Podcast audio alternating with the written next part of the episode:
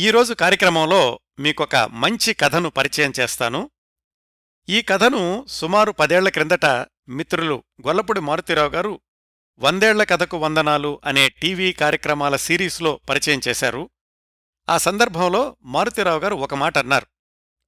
మరొక యాభై సంవత్సరాలు తెలుగు కథ గురించి జిజ్ఞాసతో ఆలోచించే ఏ అభిమాని అయినా సరే మంచి కథల జాబితా రాసుకుంటే అందులో ఈ కథ ఉండి తీరాలి. అలా లేకపోతే అది అతడి అవగాహన తక్కువ అనే అర్థం తప్ప ఈ కథలోని లోపం కాదు అని. ఈ కథ వయసు ప్రస్తుతానికి అరవై సంవత్సరాలు. పంతొమ్మిది వందల అరవై ఒకటి ఏప్రిల్ ఒకటి ఆంధ్రపత్రిక ఉగాది సంచికలో మొదటిసారి ప్రచురితమైనటువంటి కథ. అంటే ఈ కథకి ఈ సంవత్సరమే షష్ఠిపూర్తి జరిగిందన్నమాట. మారుతిరావు గారు మరొక యాభై సంవత్సరాలు అన్నారు. అంటే గడిచిన అరవై సంవత్సరాలు మరొక యాభై సంవత్సరాలు. సుమారుగా శతాబ్దం పైగా కూడా ప్రామాణికమైన కథగా నిలబడగలిగే సామర్థ్యం ఉన్న కథన్నమాట ఇది. కథ పేరు అలరాస పుట్టిళ్ళు. రచయిత్రి ఎన్. కళ్యాణసుందరీ జగన్నాథ్. కళ్యాణసుందరీ జగన్నాథ్ గారు సుమారు నలభై సంవత్సరాల కాలంలో కేవలం ఇరవై కథలు మాత్రమే వ్రాశారు. ఈ సంఖ్యలో ఒకటి రెండు అటు ఇటు ఉండొచ్చు. అయితే ఆమె వ్రాసిన ప్రతి కథ కూడా ఒక అద్భుతమైన శిల్పం. ఆ శిల్పం హొయలొలికిస్తుందా విషాదరాగాలను జ్ఞప్తికి తెస్తుందా అనేది కథా వస్తువు మీద ఆధారపడి ఉంటుంది. కానీ రచయిత్రిగా కళ్యాణసుందరి గారు మాత్రం ప్రతి కథలోనూ తనదైన శైలిని శిల్పాన్ని భాషను పొదిగి ప్రతి కథ ప్రత్యేక కథ అన్నట్లుగా తీర్చిదిద్దారు. వీరు రాసిన కథలన్నింటినీ వివిధ పత్రికల్లో ప్రచురితమైన ఒరిజినల్ కాపీలు శ్రీకాకుళం కథానిలయం వారి వెబ్సైట్లో మీరందరూ కూడా చూడొచ్చు. వీరు రాసిన ప్రతి కథ ప్రత్యేకమే అయినప్పటికీ ప్రత్యేకతలకే ప్రత్యేకత అనిపించే కథ కళ్యాణసుందరి జగన్నాథ్ గారు అనగానే గుర్తొచ్చేటటువంటి కథ ఈరోజు మనం తెలుసుకోబోతున్న అలరాస పుట్టిళ్ళు. ఏమిటి కథలోని విశిష్టత? శతాబ్దాల పాటు కూడా చెక్కుచెదరని ప్రాశస్త్యం ఎందుకొచ్చింది ఈ కథకి? తెలుసుకోబోయే ముందు రచయిత్రిగారి నేపథ్యం తెలుసుకుందాం. ఎన్. కళ్యాణసుందరీ జగన్నాథ్ నిడుమోలు కళ్యాణసుందరీ జగన్నాథ్. ఇందులో జగన్నాథ్ కళ్యాణసుందరి గారి భర్త పేరు. చాలా తక్కువ మందికి తెలిసిన విషయం ఈ జగన్నాథ్ గారు అంటే ఎన్. జగన్నాథ్. తెలుగు సినిమా రంగానికి చెందిన వ్యక్తి అంతకు మించి చక్కటి రచయిత కూడా. ప్రముఖ దర్శకుడు చిత్రకారుడు బాపుగారి అమ్మగారికి వరుసకు తమ్ముడవుతారు. అంటే బాపుగారికి మేనమామ వరస. బాపుగారు కూడా జగన్నాథ్ గారినెప్పుడు జగన్నాథ్ మామ అని పిలుస్తూ ఉండేవాళ్ళట జగన్నాథ్ గారు అంటే కళ్యాణసుందరి గారి భర్తగారు పంతొమ్మిది వందల నలభై ప్రాంతాల నుంచే తెలుగు సినిమాల్లో ఉన్నారు. ఆయన దర్శకత్వంలో వచ్చిన సినిమాల సంఖ్య తక్కువే కానీ వాటిల్లో రెండు సినిమాలకు ప్రత్యేకతలున్నాయి. ఎన్. జగన్నాథ్ గారి దర్శకత్వంలో పంతొమ్మిది వందల నలభై రెండు డిసెంబర్లో విడుదలైన ఒకటి కెట్టుకి రెండు సినిమాలు. భలే పెళ్ళి తారుమారు.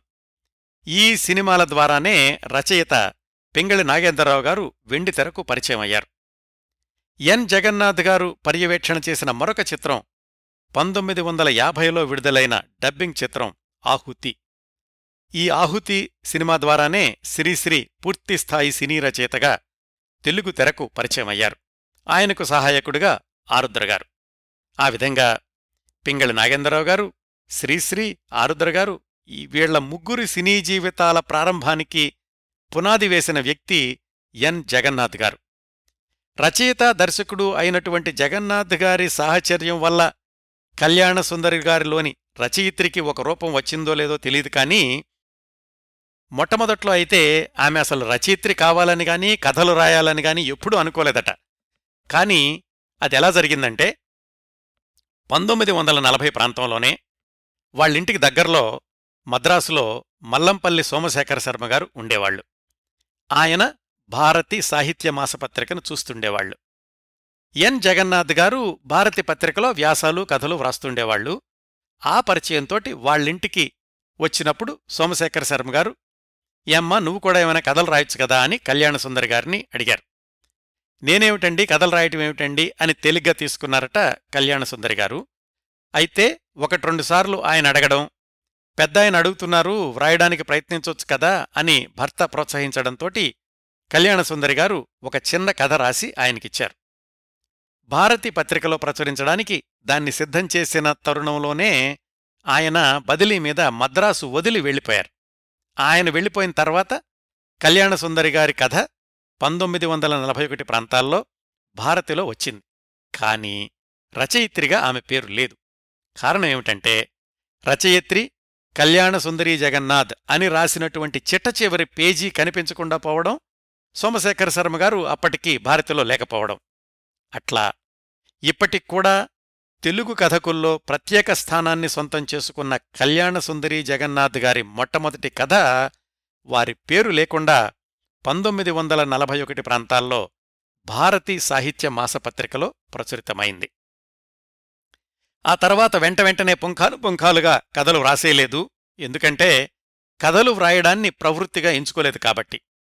దాని తర్వాత ఆమె రెండో కథ వ్రాయడానికి దాదాపు పద్నాలుగు పదిహేను సంవత్సరాలు పట్టింది. కారణం వ్యక్తిగత జీవితంలో కూడా ఆమెకు కొన్ని విషాదాలు ఎదురవ్వడం. ఎంతో ఆత్మీయంగా చూసుకునే సొంత తమ్ముడు హఠాత్తుగా మరణించడం ఒక విషాదం అయితే జగన్నాథ్ కళ్యాణసుందరి దంపతులకు నా ఐదారుగురు సంతానం వరుసగా చిన్నతనంలోనే చనిపోవడం మరొక విషాదం. చివరికి మిగిలిన వారి సంతానం విశ్వసూర్య ప్రతాప్ జగన్నాథ్ గారు మారుతీరావు గారి కార్యక్రమం చేసే సమయానికి దుబాయ్లో ఉద్యోగం చేస్తున్నారు. జీవితంలో ఇన్ని విషాదాల తర్వాత మళ్ళా పంతొమ్మిది వందల యాభై ఏడులో కళ్యాణసుందరి గారు వ్రాసిన రెండో కథ మాడంత మబ్బు. పంతొమ్మిది వందల యాభై ఏడు అక్టోబర్ పదహారవ తేదీ ఆంధ్రపత్రిక వారపత్రికలో అచ్చయింది ఆ రెండో కథ. ఆ తర్వాత పంతొమ్మిది వందల యాభై ఎనిమిది యాభై తొమ్మిది సంవత్సరాల్లో ఒక్కొక్క కథ మాత్రమే వ్రాశాక పంతొమ్మిది వందల అరవై ఒకటిలో కళ్యాణసుందరి జగన్నాథ్ గారు రాసిన కథ ఈరోజు మనం తెలుసుకోబోతున్న అలరాస పుట్టిళ్ళు. ఎన్ని సంవత్సరాల్లో ఎన్ని కథలు రాశారు అనే రికార్డు కంటే కలకాలం నిలిచిపోయే కథలు ఎన్ని వ్రాశారు అనేది మంచి రచయితకు కొలమానం అనుకుంటే కళ్యాణసుందరి జగన్నాథ్ గారు ఖచ్చితంగా అత్యుత్తమ కథారచయిత్రి అని పాఠకులు విమర్శకులు కూడా ఏకగ్రీవంగా అంగీకరిస్తూ వస్తున్నటువంటి విషయం.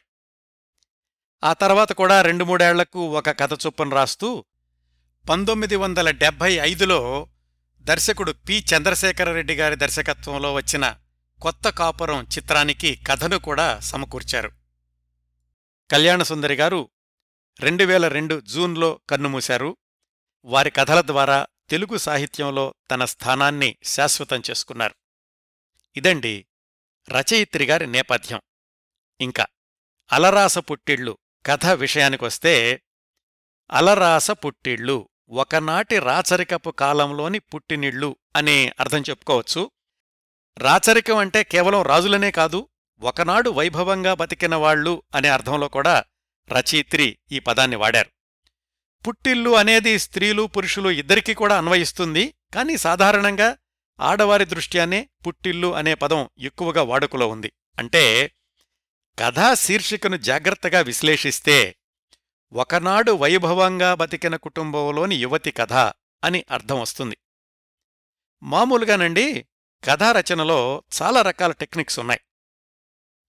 అరటిపండు ఒలిచి నోట్లో పెట్టినట్లుగా కథంతా వివరంగా పాఠకుడికి అర్థమయ్యేలాగా చెప్పడం ఒక విధానం.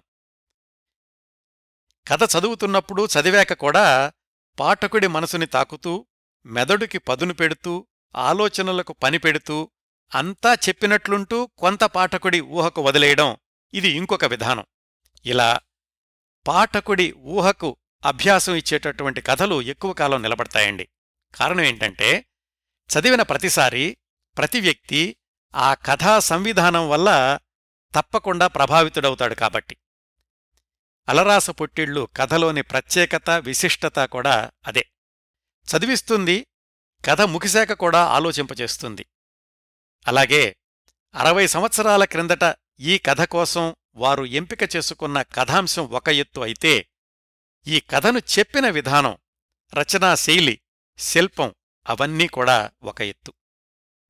కథంతా ఒక సరళరేఖలాగా సూటిగా సాగడం కాకుండా వర్తమానంలో మొదలై గతంలోకి వెళ్ళి అంటే ఫ్లాష్ బ్యాక్. ఒకసారి ఫ్లాష్ బ్యాక్ నుంచి మరొక ఫ్లాష్ బ్యాక్లోకి వెళ్ళి మళ్ళీ వర్తమానంలోకి వచ్చి ఆ తర్వాత ఇంకొక ఫ్లాష్ బ్యాక్లోకి వెళ్ళి చివరకు వర్తమానంలో ముగింపు పలకడం. ఇది ఒక అద్భుతమైనటువంటి టెక్నిక్. కథ చదువుతున్నప్పుడు ఏమీ గందరగోళం ఇబ్బంది ఉండదు కానీ చదువుతున్న పాఠకుడిలో ఉత్కంఠ పెరుగుతూ ఉంటుంది. కథను పొరలు పొరలుగా అంటే లేయర్ బై లేయర్ విడదీస్తూ పాఠకుడి ముందు పెడతారు రచయిత్రి కళ్యాణ సుందరి జగన్నాథ్ గారు. ఫ్లాష్ బ్యాక్ తరహాలో కథలు చాలామంది రాసినప్పటికీ అలరాస పుట్టిళ్ళులోని ఫ్లాష్ బ్యాక్ చెప్పే విధానం వల్ల కూడా విశ్లేషకులు ఈ కథను ఉత్తమమైన కథావర్గంలో చేరుస్తారు. అట్లాగే రచయిత్రి వాక్య నిర్మాణం ఆనాటి గ్రామీణ వాతావరణ చిత్రణ అలాగే ధనవంతుల ఇళ్ళల్లోని కట్టుబాట్లు వీటన్నింటికీ ఆమె అక్షరరూపం ఇచ్చినటువంటి విధానం వీటన్నింటి వల్ల కూడా దీన్ని ప్రత్యేకమైనటువంటి కథగా ఇప్పటికీ కూడా పరిగణిస్తూ ఉంటారు. ఇంతకు ముందు కథల విషయంలో చెప్పినట్లే ఈ కథను కూడా చదవడం కాకుండా నేను చెప్తాను అంటే నేరేట్ చేస్తాను. వర్తమానానికి గతానికి రెండు మూడు సార్లు కథ అటూ ఇటూ వెళ్ళొస్తుంది కాబట్టి కథలోని ఉత్కంఠ సస్పెన్స్ దెబ్బతినకుండా కథలోని సన్నివేశాల వరసను కొద్దిగా మార్చి వినేవాళ్ళకి ఇబ్బంది లేకుండా చెప్పడానికి ప్రయత్నిస్తాను. అలరాస పుట్టిళ్ళు కథ ముగింపుతో ప్రారంభమవుతుంది. అంటే కథను మొదలుపెట్టినటువంటి సంఘటనే చివర్లో ముగింపు కూడా. ముందుగా కథలోని ముఖ్యమైన పాత్రల్ని పరిచయం చేస్తాను. అనగనగా ఒక ఊరు ఆ ఊరు పేరు సాలూరు. కథ మొదలయ్యేసరికి ఆ ఊళ్ళో శిథిలమైన భవంతిలో వసారాలో కుక్కి మంచంలో ఒక వృద్ధుడు అవసాన దశలో అంటే ఇవాళో రేపో ప్రాణం పోయేటట్లు అన్నట్లుగా ఉన్నాడు. ఆయన పేరు సుబ్బారాయుడు. నలభై యాభై ఏళ్ళ క్రిందట అత్యంత వైభవంగా వెలిగిన ఆ భవంతి ఒక మున్సబుగారిది ఆ మున్సబుగారి పెద్దబ్బాయి ఈ వృద్ధుడు పేరు సుబ్బారాయుడు. సుబ్బారాయుడు భార్య పనిమనిషి ఈ ముగ్గురు మాత్రమే ఆ పాడుబడిన భవంతిలో ఉన్నారు. నలభై యాభై ఏళ్ళ క్రిందట ఐశ్వర్యంతో బ్రతికిన సుబ్బారాయుడు కుటుంబం ఈ నలభై ఏళ్ళలో ఎందుకిలా జరిగింది అనేది ఫ్లాష్ బ్యాక్లో వస్తుంది. అదే ఈ కథకు కీలకమైనటువంటి అంశం. సుబ్బారాయుడు ప్రాణం అటుఇటుగా ఉంది బయలుదేరండి అని బంధువులకు ఉత్తరాలు రాశారు. ఈ విషయాలన్నీ కూడా రచయిత్రి ఒక్కసారిగా కాకుండా అక్కడక్కడా చెప్తారు. నేను సౌలభ్యం కోసమని అన్ని ముందులో చెప్పాను. ఈ కథలోని మొట్టమొదటి దృశ్యం ఆ సుబ్బారాయుణ్ణి చూడ్డానికి వరుసకు చెల్లెలైన అక్కమ్మ అనే ఆమె రిక్షాలో రావడం. ఈ అక్కమ్మ సుబ్బారాయుడు కుటుంబానికి దూరపు బంధువు చిన్నప్పుడు వేళ్ళింట్లోనే పెరిగింది. ఇప్పుడు అన్నయ్య వరుసైనటువంటి సుబ్బారాయుడు అంతిమ క్షణాల్లో ఉన్నాడు అని అతన్ని చూడ్డానికని ఊళ్ళోకి వస్తోంది. ఇంకా కథలోని మిగతా పాత్రలను కూడా వరుసగా పరిచయం చేసుకుందాం. కథా ప్రారంభంలో ఆ శిథిలమైనటువంటి భవంతి ఎలా ఉందో ఆ దృశ్యాన్ని వర్ణించినటువంటి విధానం ఒక కెమెరామ్యాన్కి ఇచ్చినటువంటి షార్ట్ డివిజన్ లాగా ఉంటుంది. ఎలాగో చూడండి. మొట్టమొదటి షాట్. మునసబుగారి లోగిలి అరుగులు విరిగి రాళ్ళు బయటపడ్డాయి. రెండో షాట్ అరుగుమీద స్తంభంలోనుంచి కూడా రాళ్ళు ఊడిపోయినాయి. తరువాతి షాట్ సింహద్వారం వద్ద మెట్లు గచ్చు పోయి రాళ్ళు పెల్లగిలిన చోట్లల్లో రావి మొక్కలు చిన్న గడ్డి పరకలు మొలచుకొచ్చినాయి. తర్వాత మేడమీద వేసిన కిటికీలకి సాలీడు పట్టింది. భవంతి గోడలన్నీ నల్లబడిపోయి అక్కడక్కడా పెచ్చులు రాలుతూ బీటలు కూడా పడ్డాయి. పెరట్లో ఒక నూతి చుట్టూ తప్ప అంతా నిలువెత్తు గడ్డి పెరిగుంది. నుయ్యి ఒకవైపు కూలి ఉంది. ఖాళీ ధాన్యపు గాదులకు అన్నీ పందికొక్కుల కన్నాలు. అంటే ఒకప్పుడు ఎంతో వైభవంగా ఉన్నటువంటి ఆ మేడ ఇప్పుడు శిథిల సౌధంలాగా ఉంది. ఇంకా ఏం చెప్పారంటే లోగిలికి పక్కగా వీధికి అవతల వైపు ఉన్న పెద్ద దొడ్డిలో గడ్డివాములు ఉన్న చోట వరిగడ్డి కుళ్ళి మోకాటి లోతున పడి ఉంది. సగం విరిగిన చావడిలో ఒక మూలన నులకమంచాలు విరిగిన గోనె మడతమంచాలు కొడవళ్ళు గొడ్డళ్ళు విరిగిన నాగలి కొయ్యలు చీకిపోతున్న గోనెలు పలుపులు మేటగా పడి ఉన్నాయి. కట్టుకొయ్యలన్నీ ఖాళీ అంటే పశువులేమి లేవన్నమాట. పైకప్పు మీద పెంకులు లేచిపోయాయి. చాలా చోట్ల పెద్ద గాలివానకి విరిగిన కొబ్బరి చెట్లు బాదం చెట్లు పడినవి పడినట్లే ఎండిపోయినాయి. అంటే వాటిని పక్కకు తీసేవాళ్ళు కూడా ఎవరూ లేరన్నమాట. సగం విరిగిన కమ్మరేగు చెట్లు రెండూ విరిగినంత వరకు తల్లి చెట్టు నుంచి వేళ్ళాడుతూ అట్లాగే ఎండిపోయాయి. కుంకుడు బూరుగ చెట్ల క్రింద పండాకులు మోకాళ్ళ ఎత్తున రాలి ఎండుతూ ఉన్నాయి. చుట్టూ ఉమ్మెత్త జిల్లేడు చెట్లమయం చూడండి ఎంత అద్భుతంగా వర్ణించారో. ఈ వర్ణనంతా చూస్తూ ఉంటుంటే ఆ శిథిలమైన భవంతి అంతా కూడా మన కళ్ళ ముందు స్పష్టంగా కనిపిస్తుంది. ఇవన్నీ పరిసరాలు. ఇంకా వాతావరణం ఎలా ఉందంటే తాడి చెట్ల మీద కాకులు గుంపులు గుంపులుగా కాచుకుని కావు కావుమని కూస్తున్నాయి. వెనక వైపు నుంచి తుమ్మ చెట్ల మీదుగా సూర్యుడు అస్తమిస్తున్నాడు. సాయంత్రం ఎర్రటి ఆకాశం ముందు నల్లగా నిటారుగా మొండి తాడి చెట్టు ఒకటి నుంచునుంది. ఆ తాడి చెట్టుకి తామరగుంటకి మధ్యలో ఉన్న మట్టి దారిలో ఒక రిక్షా వస్తోంది. ఆ తామరగుంటంతా నాచుతో నిండి ఉంది. చుట్టూత బురదపాములు వరుసగా తలలు మాత్రమే నీళ్ళలో నుంచి బయటకు పెట్టి గాలి పీల్చుకుంటున్నాయి. అది పరిసరాలు వాతావరణం చెప్పారు. ఇప్పుడేం జరిగింది? ఆ రిక్షా వస్తుందని చెప్పారు కదా? ఆ రిక్షాలో నుంచి వృద్ధాప్యం సమీపిస్తున్నటువంటి ఒక ఆవిడ దిగి చేతిలో సంచి పట్టుకుని లోపలికి నడిచింది. ఆ భవంతి అంతా ఖాళీగా ఉంది కాబట్టి ఆవిడ నడుస్తున్నప్పుడు అడుగుల చప్పుడు కూడా ప్రతిధ్వనించింది. ఆవిడ లోపలోకి వెళ్ళగానే మరొకావిడ లోపల నుంచి వచ్చి వచ్చేశారు కదా అక్కమ్మగారు మీరు అందుకోలేరేమో అనుకున్నామండి అంది. అక్కమ్మ దగ్గర నుంచి సంచి తీసుకుని ఆ వచ్చినటువంటి ఆవిడ అక్కమ్మని లోపలికి తీసుకెళ్ళింది. ఆ వచ్చిన ఆవిడ ఆ ఇంటి పని మనిషి చంద్రమ్మ. అక్కమ్మ లోపలికి వెళుతూ ఉంటే గుమ్మంలో నుంచి వేళ్ళాడుతున్న సాలీడు ఆ అక్కమ్మ ముఖానికి చుట్టుకుంది. అప్పుడు పని మనిషి అంది ఇల్లంతా తుడిశానమ్మా ఇంకా బూజు చాలా ఉండిపోయింది. ఆ పెద్ద గవిడి కూడా నేనొచ్చాకే తెరిచాను నాలుగు రోజులైంది వాళ్ళు వీళ్ళు వస్తారు కదా అని ఇప్పుడే తెలిసింది అని పని మనిషి చెప్పింది. ఆ విధంగా పాడుబడిన భవంతిలో నుంచి లోపలికి నడుస్తూ పనిమనిషితో పాటుగా అక్కమ్మ పనిమనిషిని అడిగింది ఏమైనా దారకం దిగుతోందా? అని అంటే ఏమైనా తింటున్నాడా? అని. ఏదో కొంచెం గంజి అంది చంద్రమ్మ. ఈ పాటికి అందరికీ ఉత్తరాలందే ఉంటాయి వచ్చే సమయం ఉంది అనుకుంటూ అక్కమ్మ వెనక వసారాలో నులక మంచం మీద ఒక వృద్ధుడు పడుకునుంటే అక్కడికి వెళ్ళింది. ఆ వృద్ధుడు పడుకున్నటువంటి చోట కూడా నేలంతా అక్కడక్కడ గోతులు పడుంది. మంచానికి కొంచెం దూరంలో పక్క వసారాలో పాతదై తుప్పుపట్టి ఊడిపోతున్న ఒక చిలక పంజరం వేళ్ళాడుతూ ఉంది. జాగ్రత్తగా గమనించండి. పాతదై తుప్పుపట్టి ఊడిపోతున్న ఒక చిలక పంజరం వేళ్ళాడుతోంది అని కథ మొదట్లో రచయిత్రి చెప్పారు. ఆ తర్వాత కథలో దాన్ని అద్భుతంగా అల్లుకుంటూ వస్తారు.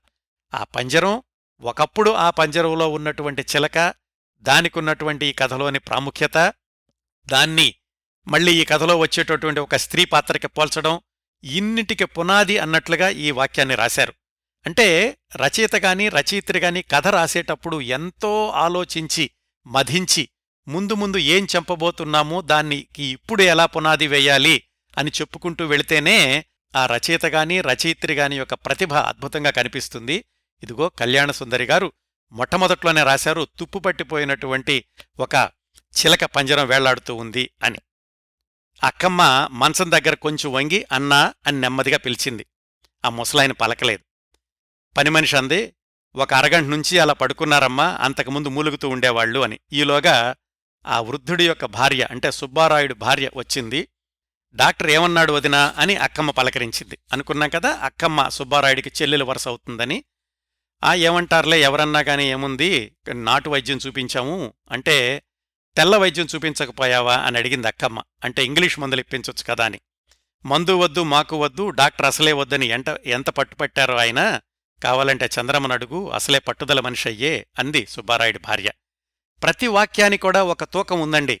రచయిత్రి అసలే పట్టుదల మనిషాయే అని ఇక్కడ రాశారు.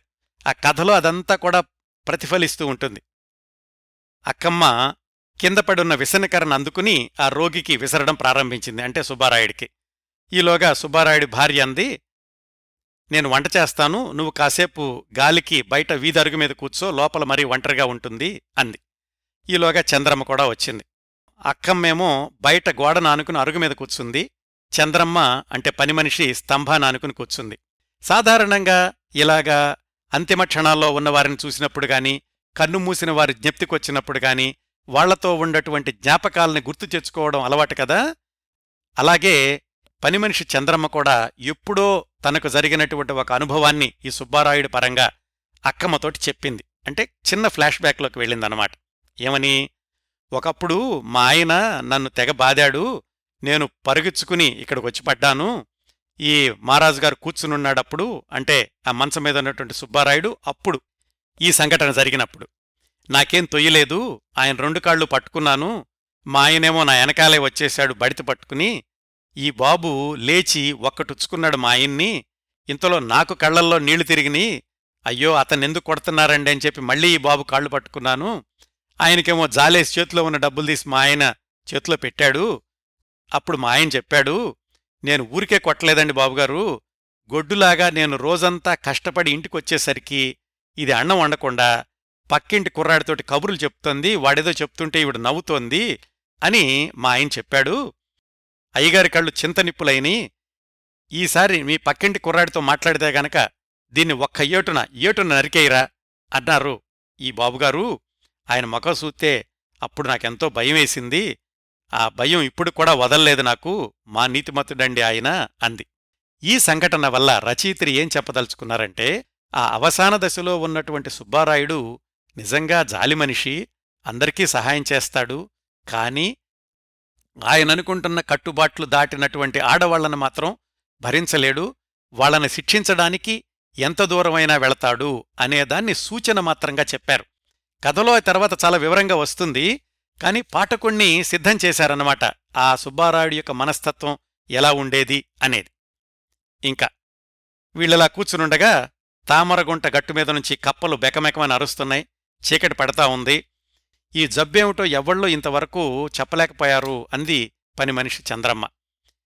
అప్పుడు అక్కమ్మకి ఆ ఇంట్లో గడిపినటువంటి బాల్యం అన్నీ కూడా గుర్తొచ్చినాయి.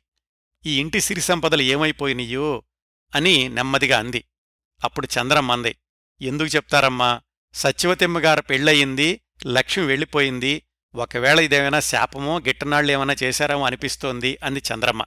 ఇప్పుడు మరొక పాత్ర పేరు మాత్రం చెప్పారు రచయిత్రి ఆ పాత్ర పేరు సత్యవతి. ఆ సత్యవతి పేరు ఎత్తేసరికి అక్కమ్మ మనసు బరువెక్కింది.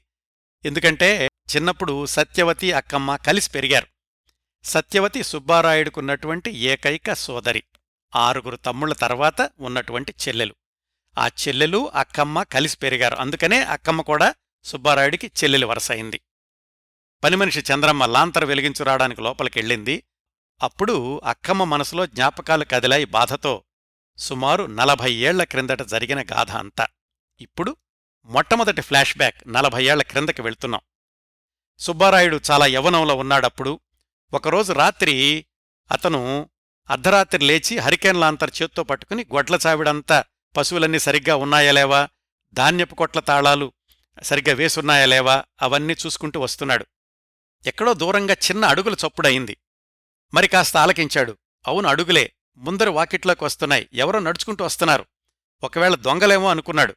ఒకసారి గొంతు సవరించుకుని ఎవరది? అన్నాడు గట్టిగా. ఎవరో పలకలేదు. మళ్ళీ పిలిచాడు. అంతా నిశ్శబ్దంగా ఉంది. అక్కడ గరిస అవతలకి పక్కగా వెళ్ళాడు. వాడిన పువ్వుల వాసన కొట్టింది.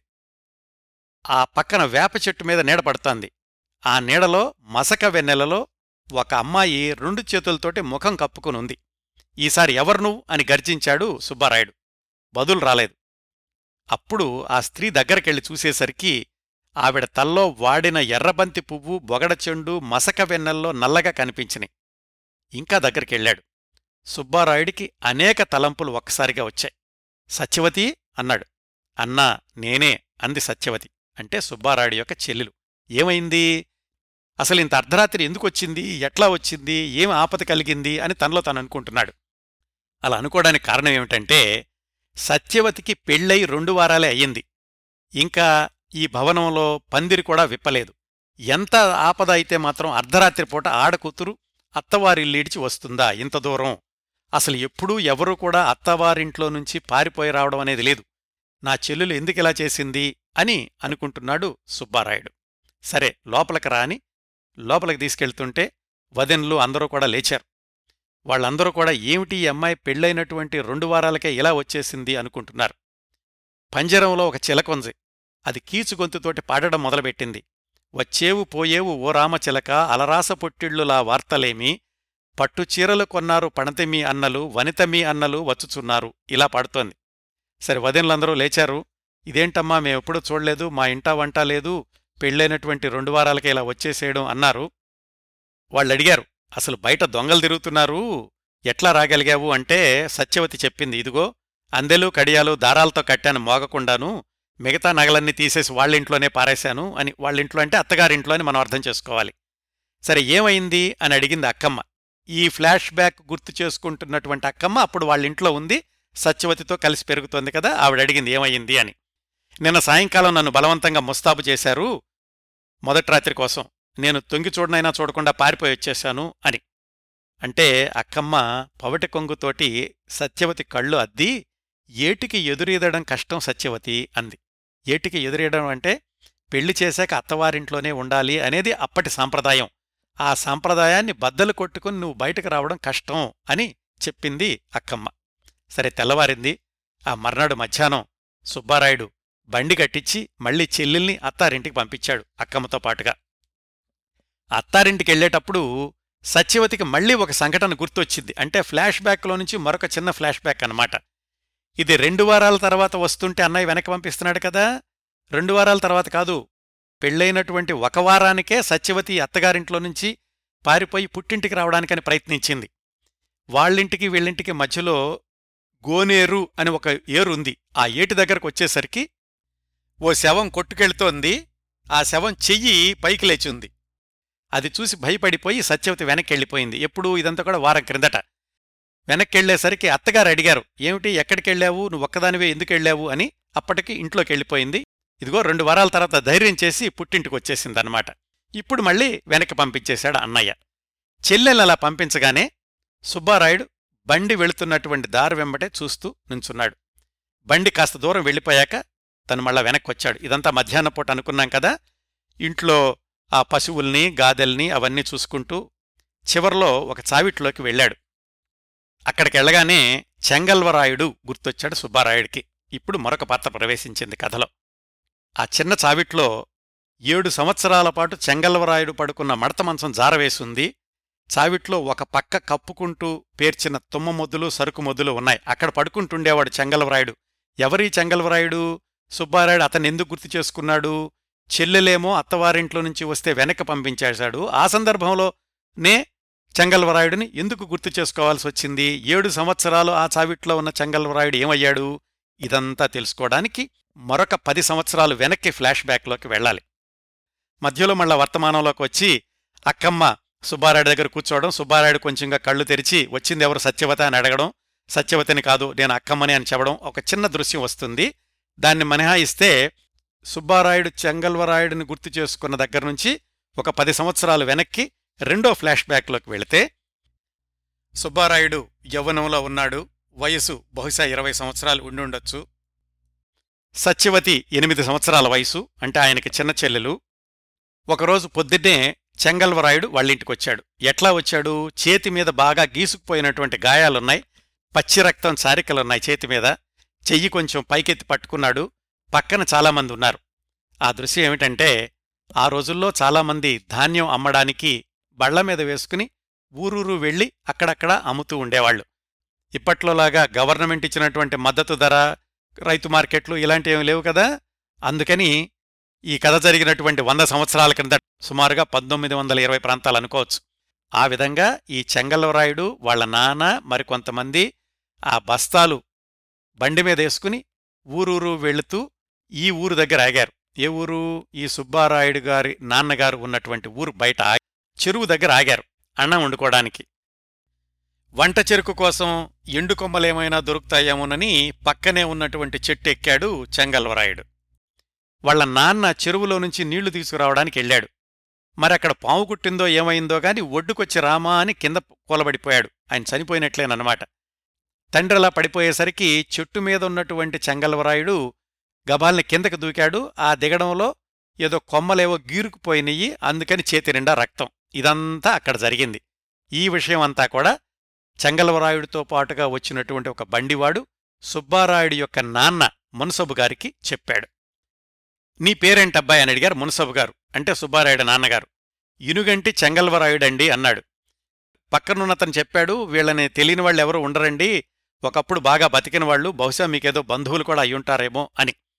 ఇదంతా చూస్తున్నటువంటి సుబ్బారాయుడికి సుమారుగా తన వయసుకి అటు ఇటుగా ఉన్నటువంటి చెంగల్వరాయుడిని చూస్తే మాత్రం ఎందుకో అసూయగా అనిపించిందో కోపం అనిపించిందో కాని అతనికి నచ్చలేదు మొట్టమొదట్లోనే. ఈలోగా ఏం జరిగిందంటే సుబ్బారాయుడి యొక్క చెల్లెలు ఎనిమిది సంవత్సరాలు ఉన్న సత్యవతి బయటెక్కడో ఆడుకుంటోంది అప్పుడే లోపలికొచ్చింది. చెంగల్వరాయుడు ఒక్క క్షణం సజీవంగా చూశాడు సత్యవతి కేసి. సజీవంగా చూశాడట. అంటే ఆయన చూపులో అంత జీవం ఉంది ఆ చిన్నపిల్లని చూసినప్పుడు. బహుశా చెంగలవరాయుడికి సత్యవతికి ఒక ఏడెనిమిది సంవత్సరాలు వయసులో వ్యత్యాసం ఉండవచ్చు అప్పట్లోను. సరే మున్సబు గారు ఈ చెంగలవరాయుడు విశేషాలన్నీ అడిగారు. ఈలోగా చిన్నపిల్ల సత్యవతి ఏం చేసింది? ఈ చెంగల్వరాయుడు చేతికి ఉన్నటువంటి రక్తం ఇదంతా చూసి లోపలికెళ్ళి ఒక తడిగుడ్డ తెచ్చి గుమ్మంలోనించి నుంచి ఎవరూ అందుకోలేదు. సుబ్బారాయుడు సత్యవతి ఏంటిది? అని గర్జించాడు. ఎందుకంటే ఆడపిల్లలు పరాయి పురుషుడి కంటపడడం అనేది సుబ్బారాయుడికి నచ్చలేదన్నమాట. సరే ఆ గుడ్డ అక్కడ పెట్టి సత్యవతి వెనక్కి పారిపోయింది. చెంగల్లవరాయుడు ఆ గుడ్డ తీసుకుని చేతుకున్నటువంటి రక్తపు చారికలన్నీ తుడుచుకున్నాడు. మునసబు గారు ఏం చెప్పారంటే సరే అబ్బాయి నువ్వు ఇక్కడే ఉండిపో. మంచి చెడ్డ అంతా మేమే చూస్తాంలే భయం లేదు అన్నారు. చనిపోయినటువంటి తండ్రికి కూడా మునసబు గారే దహన సంస్కారాలని చేయించారు. వాళ్ళు బళ్ళ మీద తెచ్చినటువంటి ధాన్యం కూడా ఆయనే అమ్మించి ఆ రొక్కం అంతా కూడా నీ దగ్గరే ఉంచుకోబాబు అని చెంగల్వరాయుడికిచ్చారు ఆ విధంగా చెంగల్వరాయుడు అనే పదిహేను పదహారు సంవత్సరాల కుర్రవాడు మునసబు గారి లోగిల్లోకి వచ్చాడు. అక్కడ్నుంచి మరొక ఏడెనిమిది సంవత్సరాలు చెంగల్వరాయుడికి ఈ ఎదుగుతూ వస్తున్నటువంటి సత్యవతికి మధ్య సాన్నిహిత్యం పెరిగింది. దానికి ఒక నాలుగైదు సంఘటనలు చెప్తారు రచయిత్రి. చెంగల్వరాయుడిని చూసినప్పటినుంచి సత్యవతికి కన్న తల్లి తిరిగి లేచి వచ్చినట్లుందట. అప్పటికి మునసబు గారి భార్య చనిపోతే ఆయన రెండో వివాహం చేసుకున్నాడు. పొలం వెళ్ళినా బయటికెళ్ళినా సత్యవతికి ఏదైనా ఇష్టమైంది తెచ్చిస్తూ ఉండేవాడు చెంగల్వరాయుడు సత్యవతి జ్వరం పడితే ఒకసారి గుమ్మపాలు తెచ్చి ఆమె మంచం దగ్గర పెట్టి ఎవరైనా అడిగితే గుమ్మపాలు వంటికి మంచిదమ్మా అని సమాధానమిచ్చాడు మరికొన్ని రోజులు గడిచినాయి. సత్యవతి పెద్దదయింది. ఇంట్లో వాళ్ళు ఆమెను గడప దాటనివ్వడం లేదు. సత్యవతికి మాత్రం చెంగల్వరాయుణ్ణి తలిచినంతనే దేవగానం వినిపించినట్లుగా ఉండేదట. అతను ఎదురుగా ఉన్నంతసేపు ఆమె ముఖం వెలిగిపోతూ ఉండేది. చెంగల్వరాయుడు ఒకసారి ఏం చేశాడంటే వాళ్ళ పొలంలో ఏపుగా పెరిగిన మల్లె పొదలో నుంచి దోసెడు మల్లె మొగ్గలు తెచ్చాడు. నిజానికి ఆ మల్లె పొదలో పెద్ద పెద్ద నాగుపాములుంటాయనుకునేవాళ్ళు అయినా కాని ధైర్యం చేసి మల్లెపూలు తెచ్చి సత్యవతికిచ్చాడు ఇంకొక రోజు ఒక తాడి చెట్టు కింద ఎగరలేక పడిపోయిన చిలక పిల్ల కనిపించింది. చెట్టు మానులో ఉన్న గూళ్ళో నుంచి పడింది. దాన్ని తెచ్చి సత్యవతికిచ్చాడు ఆ చిలకను బొట్టలో పెట్టి అరటిపళ్ళు పెట్టింది సత్యవతి. ఆ సాయంకాలం చెంగలవరాయుడు బండి కట్టుకుని సంతకెళ్తున్నాడు. ఎవరికీ కనపడకుండా ఊరి చివరకి చేరుకుని ఆ బండికి ఎదురెళ్ళింది. చెంగల్వరాయుడు భయపడ్డాడు. ఎందుకొచ్చావు ఇంత దూరం? నిన్ను ఇంటికి ఎలా తీసుకెళ్ళడం అన్నాడు. ఏం భయం లేదు. చుట్టుపక్కల ఎవరూ లేరు. అయినా నేనందరికీ తెలుసులే. నువ్వు మాత్రం క్షేమంగా వెళ్ళిరా అని తన తలలో వాడిపోయిన మల్లెచెండు తీసి ఎద్దు కొమ్ములకి వేసింది. ఇదిగో అమ్మవారి కుంకం అని చెంగుముడిలో ఉన్న కుంకం తీసి నిల్చుని ఉన్న అతనికి బొట్టు పెడుతూ నీకూడా నేను సంతలో ఉండను గదా అమ్మవారే కాపాడుతుందిలే అని చెప్పింది. చెంగలవరాయుడు హృదయంలో పువ్వులు వికసించి కళ్ళలో తేనెలు ఒలికినయ్యట ఆ సాయంకాలం సంత నుంచి వెనక్కొచ్చేటప్పుడు ఆ చిలక్ కోసమని ఒక పంజరము గోధుమ పూసలు తెచ్చాడు. గోధుమ పూసలు అంటే వాటితోటి హారంలాగా అల్లుకుంటూ ఉంటారు ఆడవాళ్ళు అవి తెచ్చిచ్చాడు సత్యవతికి. ఇదంతా చూస్తున్నటువంటి వదినలకి ఇది నచ్చలేదు. ఏమిటి ఈ పిల్ల ఇలాగ చెంగలవరాయుడితోటి సన్నిహితంగా ఉంటోంది అని వాళ్ళు రుసరుసలాడారు. మరొక సంవత్సరం గడిచింది ఈలోగా ఆ చిలక మాటలు నేర్చుకుంది. ఆ చిలకకి పాటలు కూడా నేర్పుతోంది సత్యవతి. ఒకరోజు మధ్యాహ్నం ఎండకి నిద్రపోతున్నటువంటి సుబ్బారాయుడు గభాల్ని లేచి ఏంటి సత్యవతి? ఏంటా శని? ఆ చిలకని ఎప్పుడో పీక పిసికేస్తాను. ఏం గోలా నిద్ర లేకుండా? అని అరిచి బయటికెళ్ళిపోయాడు. చెంగల్వరాయుడు ఆ చిలకను తెచ్చిచ్చాడు కాబట్టి సత్యవతి ఆ చిలకంటే ప్రేమగా ఉంటోంది. అది కూడా అన్నయ్య సుబ్బారాయుడికి నచ్చలేదు. మరొక రోజు చెంగల్వరాయుడు సత్యవతిని అడిగాడు. దోసెడు ముత్యాల్లోనూ దోసెడు రత్నాల్లోనూ నువ్వు పుట్టావు నేనంటే ఎందుకిట్లా నీకు? అని ప్రశ్నలాగా అడిగాడు. అంటే అమ్మాయి అంది నా పుట్టుక మాటకేం గాని నువ్వే పుట్టెడు బంగారం అంది. నేను ఆలోచిస్తున్నాను మా చిన్నతాత కొడుకున్నాడు నాకు బాబాయ్ అవుతాడు ఆయన్ని ఒకసారి తీసుకొచ్చి మీ నాన్నగారితో అడిగిద్దామనుకుంటున్నాను అన్నాడు. ఏ విషయం కూడా ఉపరితలంలో అర్థమయ్యేలాగా రాయరండి రచయిత్రి. అంటే ఈ అమ్మాయిని వివాహం చేసుకోవడానికి తన బాబాయిని తెచ్చి అడిగిద్దాము అని చెంగల్వరాయుడు అనుకుంటున్నాడనమాట ఒకరోజు సుబ్బారాయుడు భార్య అంది ఏమండి వయసొచ్చిన పిల్ల అతగాడితో ఈ సఖ్యం ఏమిటి? అని ఉలిక్కిపడ్డాడు ఒకసారి సుబ్బారాయుడు. కోపంగా చూసి ఊరుకున్నాడు కాస్త ఆగి ఏంటి ఎవరైనా ఊళ్ళో ఏమైనా అన్నారా? అన్నాడు. ఎందుకంటే సుబ్బారాయుడికి పరువు మర్యాదల మీద చాలా పట్టింపు. అందుకని చెల్లెల గురించి ఏమైనా అనుకుంటున్నారేమో అని అతనికి అనుమానం. తనకెలాగూ నచ్చలేదు చెంగల్వరాయుడు చెల్లెలు సన్నిహితంగా ఉండడం. ఆ రాత్రి చెంగల్వరాయుడు పొలం నుంచి రాగానే మేడ మీద గదిలోకి పిలిచాడు సుబ్బారాయుడు. లోపల ఏం జరిగిందో తెలీదు. ఒక అరగంట అయ్యాక చెంగల్వరాయుడు సుబ్బారాయుడు గదిలో నుంచి బయటకొచ్చాడు. వస్తూ వస్తూ తన తెల్లటి ఉత్తరయంతోటి కళ్ళు తుడుచుకున్నాడు గుమ్మం బయట. అంటే సుబ్బారాయుడు కొట్టాడో తిట్టాడో ఏదో జరిగిందన్నమాట లోపల. ఉత్తరీయంతో కళ్ళు తుడుచుకున్నాడు మళ్ళీ జాగ్రత్తగా ఉత్తరీయాన్ని మరొక పేరాలో వాడతారు రచయిత్రి. మర్నాడు పొద్దున్నే తెల్లవారు లేచి చూసేసరికి చెంగల్వరాయుడు అతని బండి రెండూ లేవు. అంటే బండి కట్టుకుని చెంగల్వరాయుడు వెళ్ళిపోయాడు. దాంతోపాటుగా సత్యవతి కూడా కనిపించలేదు. తెల్లవారకుండానే అక్కమ్మ గబగబా ఊరి బయటకు వెతుక్కుంటూ వెళ్ళింది సత్యవతి గురించి. ఊరి బయట సమాధుల దగ్గర సత్యవతి ఒక మూలగా ఒరిగి ముడుచుకుని పడుకునుంది. ఆమె కౌగిట్లో ఆ రాత్రి చెంగల్వరాయుడు వేసుకున్నటువంటి ఉత్తరయం ఉంది. ఆ ఉత్తరయం ఒకచోట తడిగా ఉంది. గడ్డం కింద ముఖమంతా కూడా కన్నీళ్ళు జారిన ఆనవాళ్ళున్నాయి కనురెప్పలు వాచి తడిగానే ఉన్నాయి. అప్పుడప్పుడే నిద్రపట్టినట్లుగా ఉంది సత్యవతికి. ఆమెకు తెలియకుండా ఆ ఉత్తరయం తీసుకుని ఒళ్ళో దాచిపెట్టింది అక్కమ్మ ఎవరికి కనపడకుండా. సత్యవతిని ఆ స్థితిలో ఎవరైనా చూస్తే తెలిసిపోతుంది. ఈమె చెంగల్వరాయుడి యొక్క ఉత్తరీయాన్ని తన దగ్గర పెట్టుకుందంటే వాళ్ళిద్దరికీ ఏదో జరిగింది ఈవిడ కూడా వెళ్ళిపోవడానికి ప్రయత్నించింది అని ఊళ్ళో వాళ్ళకి తెలుస్తుంది. అది తెలియకుండా ఉండడానికని అక్కమ్మ ఉత్తరీయాన్ని దాచేయడమే కాకుండా ఆ పక్కన పెద్ద అడుగులు చిన్న అడుగులు ఉన్నాయట ఆ దుమ్ములో. వాటిని కూడా తుడిచేసింది. సరే ఇంటికి తీసుకెళ్ళిపోయిందనుకోండి. ఆ విధంగా చెంగల్వరాయుడు ఆ ఇంట్లో నుంచి వెళ్ళిపోయాడు. సత్యవతికి కొద్ది రోజుల్లోనే పెళ్ళయింది. ఇదిగో పెళ్ళయ్యాక ఇందాక ఫ్లాష్ బ్యాక్లో తెలుసుకున్నాం కదా వారంలో ఒకసారి ఇంటికి వద్దామని చూసింది. ఆ ఏట్లో శవం కనపడేసరికి వెనక్కి వెళ్ళిపోయింది. రెండు వారాల తర్వాత వెనక్కి వచ్చింది సుబ్బారాయుడు వెనక్కి పంపించేశాడు ఆ అమ్మాయిని. ఇప్పుడు ఆ ఫ్లాష్ బ్యాక్ అక్కడ అయిపోయి ఇప్పుడు మళ్ళీ ఫ్లాష్ బ్యాక్ కొనసాగుతోంది.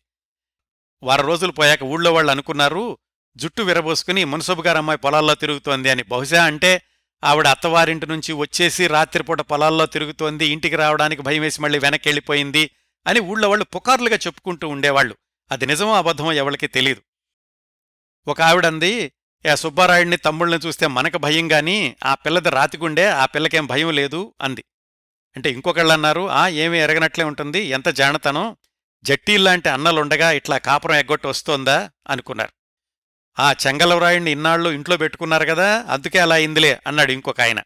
మొత్తానికి ఊళ్ళో వాళ్ళందరికీ కూడా సత్యవతి మీద ఆ చెంగలవరాయుడికి ఏదో ఉందన్న విషయం తెలిసింది.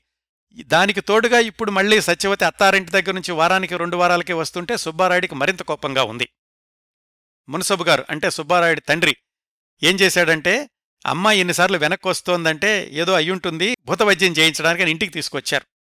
అక్కమ్మని అడిగింది సత్యవతి నీకేమైనా చెంగలవరాయుడి సంగతి తెలుసా అంటే అవును మా మరిది రంగూన్లో ఉన్నాడు అక్కడికెళ్ళాడట చెంగలవరాయుడు అని అక్కమ్మ సత్యవతితో చెప్పింది. అవును డబ్బులు సంపాదించుకుని వస్తానన్నాడు ఎప్పుడొస్తాడో అంది సత్యవతి. ఏం లాభం సత్యవతికిప్పుడు అంది అక్కమ్మ. సత్యవతి ముఖం కప్పుకుంది చేతులతో వెక్కి వెక్కి ఏడ్చింది. అంటే సత్యవతి అత్తారింటి దగ్గర నుంచి మళ్ళీ మళ్ళీ పారిపోయి రావడానికి కారణం చెంగల్వరాయుడు వస్తాడేమో తనను తీసుకెళ్తాడేమో అనేటటువంటి ఆలోచనతో అని పాఠకులకి సూచనప్రాయంగా చెప్తారు రచయిత్రి. ఇలా రోజులు గడిచినాయి. తొలకరొచ్చింది. ఒకరోజు పౌర్ణమి చంద్రుడు నిశాదేవి కుంకుమబొట్టులాగా ఉన్నాడు. రాత్రి భోజనాల సమయానికి మళ్ళీ వచ్చింది సత్యవతి. బహుశా నాలుగోసారో ఐదోసారో అయ్యుంటే నత్తవారింటి దగ్గర నుంచి రావడం. ఈసారి నగలు తీయాలన్న స్పృహ కూడా లేదు. ఇలా తిరిగొచ్చినటువంటి సత్యవతిని చూసి పంజరంలో చిలక కిలకిల రెక్కలు కొట్టుకుంటూ ఒక పాట పాడింది. ఆ గోలకి పెంపుడు కుక్కని పరీక్షిస్తున్న సుబ్బారాయుడు తల పైకెత్తి చూశాడు. చెల్లెల్ని చూడగానే కళ్ళు ఎర్రబారిని ఒళ్ళు వణికింది కోపంతోటి. ఈ గడప తక్కువద్దని చెప్పాను కదా ఈ శని ఇంకా మాకు విరగడ కాలేదా? మమ్మల్ని తలెత్తుకు బతకనివ్వవా? అని చావిట్లో చిలక్కొయ్యకున్న ఉత్తరయ్యం ఉత్తరయం మీద వేసుకుని చెప్పుల్లో కాళ్ళు పెడుతూ వచ్చిందారినే నడు అన్నాడు. సత్యవతి వెనక్కి వెనక్కి చూసింది వెళ్ళబోతూ తనవేపే చూస్తున్న గూట్లోని చిలక ఒక పాట పాడింది. పరువుగల అన్నలు పయనమైనారా రాకాసి వదనలు రానివ్వరేమో అంటూ. ఈలోగా సుబ్బారాయుడు భార్య వచ్చి ఇంత రాత్రిపూట ఏంటండి? తెల్లవారాక పంపించండి అంది. ఇన్నిసార్లు తిరిగొచ్చేసినట్టుగా ఊళ్ళో వాళ్ళకి తెలిస్తే మన పరువేవవుతుంది అనుకుని సత్యవతిని బలవంతాన తనతో పాటుగా తీసుకెళ్ళాడు అత్తవారింటి దగ్గర వదిలేయడానికి. ఇంట్లో కూడా రానివ్వలేదు ఈసారి. వెళ్తుంటేనట దారికి అడ్డంగా ఒక ఉన్న పెద్ద పాము పక్కకు తప్పుకుపోయింది. మళ్ళల్లో నీళ్ళు తడతలాడుతున్నాయి ఆ పొలాల్లో నుంచి తీసుకెళ్తున్నాడు. రాత్రిపూట వెన్నెలగా ఉంది. తెల్లవారుజామున వెనక్కొచ్చేశాడు సుబ్బారాయుడు. ఇంట్లో వాళ్ళు అడిగారు ఏమైంది అంటే వాళ్ళ గుమ్మం వరకు పంపించొచ్చాను లోపలికెళ్ళడానికి నాకు ముఖం చెల్లలేదు అన్నాడు భార్యతోటి. అంటే సత్యవతిని అత్తవారింటి గుమ్మం వరకు పంపించి వెనక్కొచ్చేశాడు అయితే ఏమైంది? ఆ మర్నాడు అత్తవారి మనుషులొచ్చారు సత్యవతిని వెతుక్కుంటూ. అంటే సత్యవతి ఇంట్లోకి వెళ్ళలేదు. అన్నగారి ముఖం వెనక్కి తిరగగానే ఇంట్లోకి వెళ్ళకుండా ఎక్కడికో పారిపోయింది. సత్యవతి ఎక్కడికి వెళ్ళిపోయిందో అని నూతులు గోతులు వెతికారు చెరువులు గాలించారు చుట్టుపక్కల ఎక్కడా కూడా సత్యవతి కనపడలేదు. వెతికి వెతికి వేసారిపోయి తండ్రి మునసబుగారు మంచం ఎక్కారు. ఆ తర్వాత మూడు నెలలు తిరగకముందే ఆయన చనిపోయారు. అత్తవారింట్లో గుమ్మం వరకు పంపించొచ్చినటువంటి చెల్లెలు ఏమైందో తెలియకపోయేసరికి సుబ్బారాయుడు కూడా చాలా దిగులు పడ్డాడు. ఆస్తి విషయం ఇంటి విషయం ఏమి పట్టించుకోలేదు. ఎప్పుడూ ఏదో ఆలోచిస్తూ చావిట్లో కూర్చునుండేవాడు సత్యవతి అలాగా కనిపించకుండా వెళ్ళిపోయిన సంవత్సరంలోనే దుక్కిటెడ్లు పాడి పశువులు అన్నీ అమ్ముడుపోయినాయి. సుబ్బారాయుడు పట్టె మంచం మీద పడుకోవడం మానేసి చావిట్లో ఒక నులక మంచం వేసుకుని భోజనం పడక అక్కడే ఉండేవాడు. ఆ ఊళ్ళో సత్యమ్మ అని ఒక దేవత ఉంది. ఆమె పేరు మీదగానే సత్యవతి పేరు పెట్టుకున్నారు. ఆమెకి చేసే సంబరాలు కూడా ఆగిపోయినాయి. ఆస్తంతా క్షీణించసాగింది. అట్లా క్రమక్రమంగా నలభై సంవత్సరాలు గడిచేసరికి ఇదిగో ఈ శిథిలమైనటువంటి సౌధం మిగిలింది. ఈ దిగులుతోటి ఆస్తంతా కరిగిపోవడంతోటి సుబ్బారాయుడు అకాలంలోనే వృద్ధుడయ్యాడు. ముఖమంతా తీరని భారంతోటి ముడతలు పడింది. మండుటెండలకి తన పొలంలో నల్లరేగడి బీటవారినట్లు ఆ తర్వాత కొన్ని రోజులకి రంగూన్ నుంచి వచ్చిన మరిది అక్కమ్మతోటి చెప్పాడు. చెంగల్వరాయుడు జ్వరం పడి రంగూన్లోనే పోయాడు అని. అప్పుడు అక్కమ్మ గుండెలో బరువుతో వెళ్ళి చిలక పంజరం తెరిచి చిలకను వదిలేసింది. చిలక ఎగిరిపోయింది. ఇదండి నేపథ్యం. ఇదంతా కూడా నలభై సంవత్సరాల క్రిందట అంతకుముందు ఎనిమిది సంవత్సరాల క్రిందట జరిగినటువంటి సంఘటన. అంటే ఏమైంది? సుబ్బారాయుడికి చెల్లెలంటే చాలా ఇష్టం. చెంగల్లవరాయుడు అనేటటువంటి మరొక కుర్రవాడు మధ్యలో వచ్చాడు. అతను సత్యవతి చదువుగా ఉండటం సుబ్బారాయుడికి ఇష్టం లేకపోయింది. చెంగల్వరాయుడిని కోప్పడి ఊళ్ళో నుంచి బయటికి పంపించేశాడు. సత్యవతి కూడా చెంగల్వరాయుడితో వెళ్ళడానికి ప్రయత్నించి ఆగిపోయింది. సత్యవతికి పెళ్ళి చేసేశారు. కాని అత్తవారింట్లో ఉండడం ఇష్టం లేక పాటికి పదిసార్లు వెనక్కొస్తోంది. ఒకసారి సుబ్బారాయుడు సత్యవతిని వెనక్కి తీసుకునెళ్ళి అత్తవారింటి గుమ్మం వరకు దించి వచ్చేశాడు. అక్కడ్నుంచి సత్యవతి కనిపించలేదు. ఇదంతా జరిగిన కథ. ఇప్పుడు మళ్ళీ వర్తమానంలోకి వద్దాం. ఇంకొక పది పదిహేను వాక్యాలు మాత్రమే ఉన్నాయి. జరిగిన ఈ గాథ అంతా ఈ లోగిలి విచిత్ర పరిణామం అంతా అరుగు మీద కూర్చున్నటువంటి ఆ కమ్మ తలపోసుకుంది. ఆవిడ గుర్తు చేసుకున్నటువంటి జ్ఞాపకాలన్నమాట ఇవన్నీ. ఆ రాత్రంతా వచ్చిన కొద్దిమంది బంధువులు అందరూ సుబ్బారాయుడి మంచం చుట్టూ జాగారం చేశారు. అర్ధరాత్రి మెలకు వచ్చింది. ఇంకా రాలేదా సత్యవతి? అని అడిగాడు. లేదన్నా అంది అక్కమ్మ. అక్కమ్మ ఇక మీదటైనా సత్యమ్మ సంబరాలు చేయిస్తావా? ఆ అమ్మ పేరే సత్యవతిది అన్నాడు ఆగి ఆగి కొంచెం ఆయాసంతో. ఎవరూ? మంచం మీద ఉన్న సుబ్బారాయుడు. అట్లాగే అన్నా తప్పకుండా చేయిస్తాం అంది నిద్ర మీద చేయి వేస్తూ అక్కమ్మ. రోగికి ఆయాసం కాస్త ఎక్కువయింది బయట నుంచి తొలకరి గాలులు చల్లగా వీస్తున్నాయి. ఆ చిన్న గాలిలో ఆ పాత చిలక పంజరం కొంచెం ఊగిసలాడింది. నీళ్ళల్లో వజ్రంలా వెలిమబ్బు చాటు నుంచి చంద్రుడు ఉదయించాడు. నడిరాత్రి గడిచిపోయింది. మలికోడి కూసేటప్పటికీ సత్యవతి సత్యవతి అని గట్టిగా అరిచాడు సుబ్బారాయుడు. అన్నా అన్నా ఇంకా రాలేదు అంది అక్కమ్మ. అంటే చెల్లెలి కోసం ఇంకా ఎదురుచూస్తున్నాడనమాట సుబ్బారాయుడు. ఎప్పుడో చెల్లెల్ని చిట్ట చివరిసారిగా అత్తగారింటికి పంపించడానికి తాను తీసుకెళ్ళినప్పటి సందర్భాన్ని గుర్తు చేసుకుంటూ ఈ సమయంలో చెప్పాడు సుబ్బారాయుడు ఆ ఆ, గోనలేరు పొంగింది. అదిగో నురగలు. కన్నయ్య లేడు అన్నాడు ఆగుతూ. అంటే అక్కడ బల్లకట్టు తోసేటటువంటి అబ్బాయి కన్నయ్య.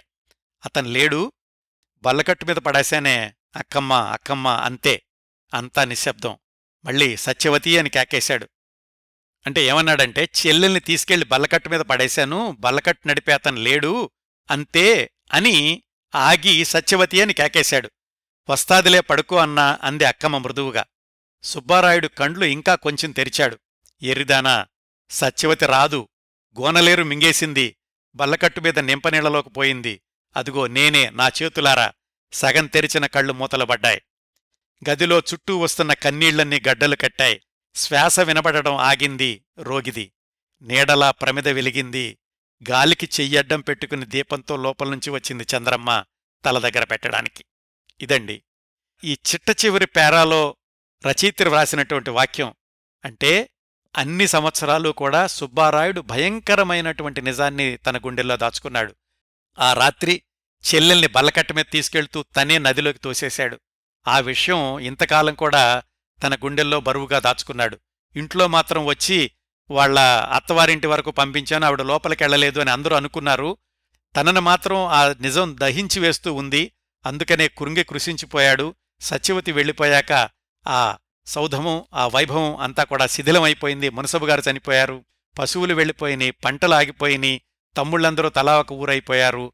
చిట్ట చివరికి ఆ శిథిలమైన భవంతిలో చిట్ట చివరి క్షణంలో కన్ను మూసే ముందు నిజం చెప్పి కన్ను మూశాడు సుబ్బారాయుడు. ఇదండి కథ. అలరాస పుట్టిళ్ళు. అలనాటి వైభవంగా బతికినటువంటి పుట్టింట్లో ఒక యువతి కథ. అలరాస పుట్టిళ్ళు. ఈ కథని ఇలా చెప్పాను కాని ఈ కథా సౌందర్యం అర్థం చేసుకోవడానికి మీరు ఒరిజినల్ కథ చదివి తీరాల్సిందే. రచయిత్రి ఒక్కొక్క వాక్యం వ్రాసేటటువంటి విధానం ఒక్కొక్క పాత్ర పేరు కూడా సరాసరి పూర్తిగా ఆమె పేరు చంద్రమ్మ ఆమె పేరు అక్కమ్మ అతని పేరు సుబ్బారాయుడు ఇలా రాయరు. ఏదో ఒక సన్నివేశం సృష్టించి ఆ సన్నివేశంలో నుంచి ఆ పేరుతోటి మిగతా వాక్యాన్ని కొనసాగిస్తూ ఉంటారు. ఇలాంటి టెక్నిక్స్ అన్నీ కూడా అద్భుతంగా ఉంటాయండి ఈ కథలో. తప్పనిసరిగా చదవండి. కేవలం కథ కోసమే కాదు మనం మర్చిపోయినటువంటి నాగరికత పెరిగిపోతున్నటువంటి కనుమరుగవుతున్నటువంటి ఆనాటి గ్రామీణ వాతావరణానికి అద్దం పట్టే కథ. వ్యవసాయం కాని పశువులు కాని అట్లాగే ఊళ్ళో ఉండే వాతావరణం కాని వాటన్నింటినీ కూడా సజీవంగా కళ్ళ ముందు కనిపించేటట్లుగా వర్ణించారు దీనిలో. ఆ వర్ణనలు ఒకవైపు కథ ఒకవైపు కథ చెప్పే విధానం ఇంకొక వైపు ఇవన్నీ కలిసి ఈ కథని అత్యుత్తమమైనటువంటి కథగా ఇంతకాలం నిలబెట్టడమే కాదు ఇప్పటికూడా చదివిన తర్వాత చాలాసేపు ఆలోచింపచేసే కథ అలరాస పుట్టిళ్ళు కళ్యాణ సుందరి జగన్నాథ్ గారి కథాకథన కౌశలానికి మచ్చుతునక ఆంధ్రపత్రికలో ప్రచురితమైనటువంటి ఈ కథ ఒరిజినల్ లింక్ కథానిలయం వాళ్ళది నేను డిస్క్రిప్షన్లో ఇస్తున్నాను అక్కడ చదవచ్చు. ఇదండి ఈనాడు మీకు పరిచయం చేద్దామనుకున్న ఒక మంచి కథ అలరాస పుట్టిళ్ళు రచయిత్రి కళ్యాణసుందరి జగన్నాథ్. ఈ కార్యక్రమాన్ని ఆదరించి అభిమానిస్తున్న శ్రోతలందరకు హృదయపూర్వకంగా కృతజ్ఞతలు తెలియచేసుకుంటున్నాను. మళ్ళీ వారం మరొక మంచి కార్యక్రమంతో కలుసుకుందాం. అంతవరకు నవ్వుతూ ఉండండి. మీ నవ్వులు పది మందికి పంచండి. ప్రస్తుతానికి మీ దగ్గర సెలవు తీసుకుంటోంది మీ కిరణ్ ప్రభ.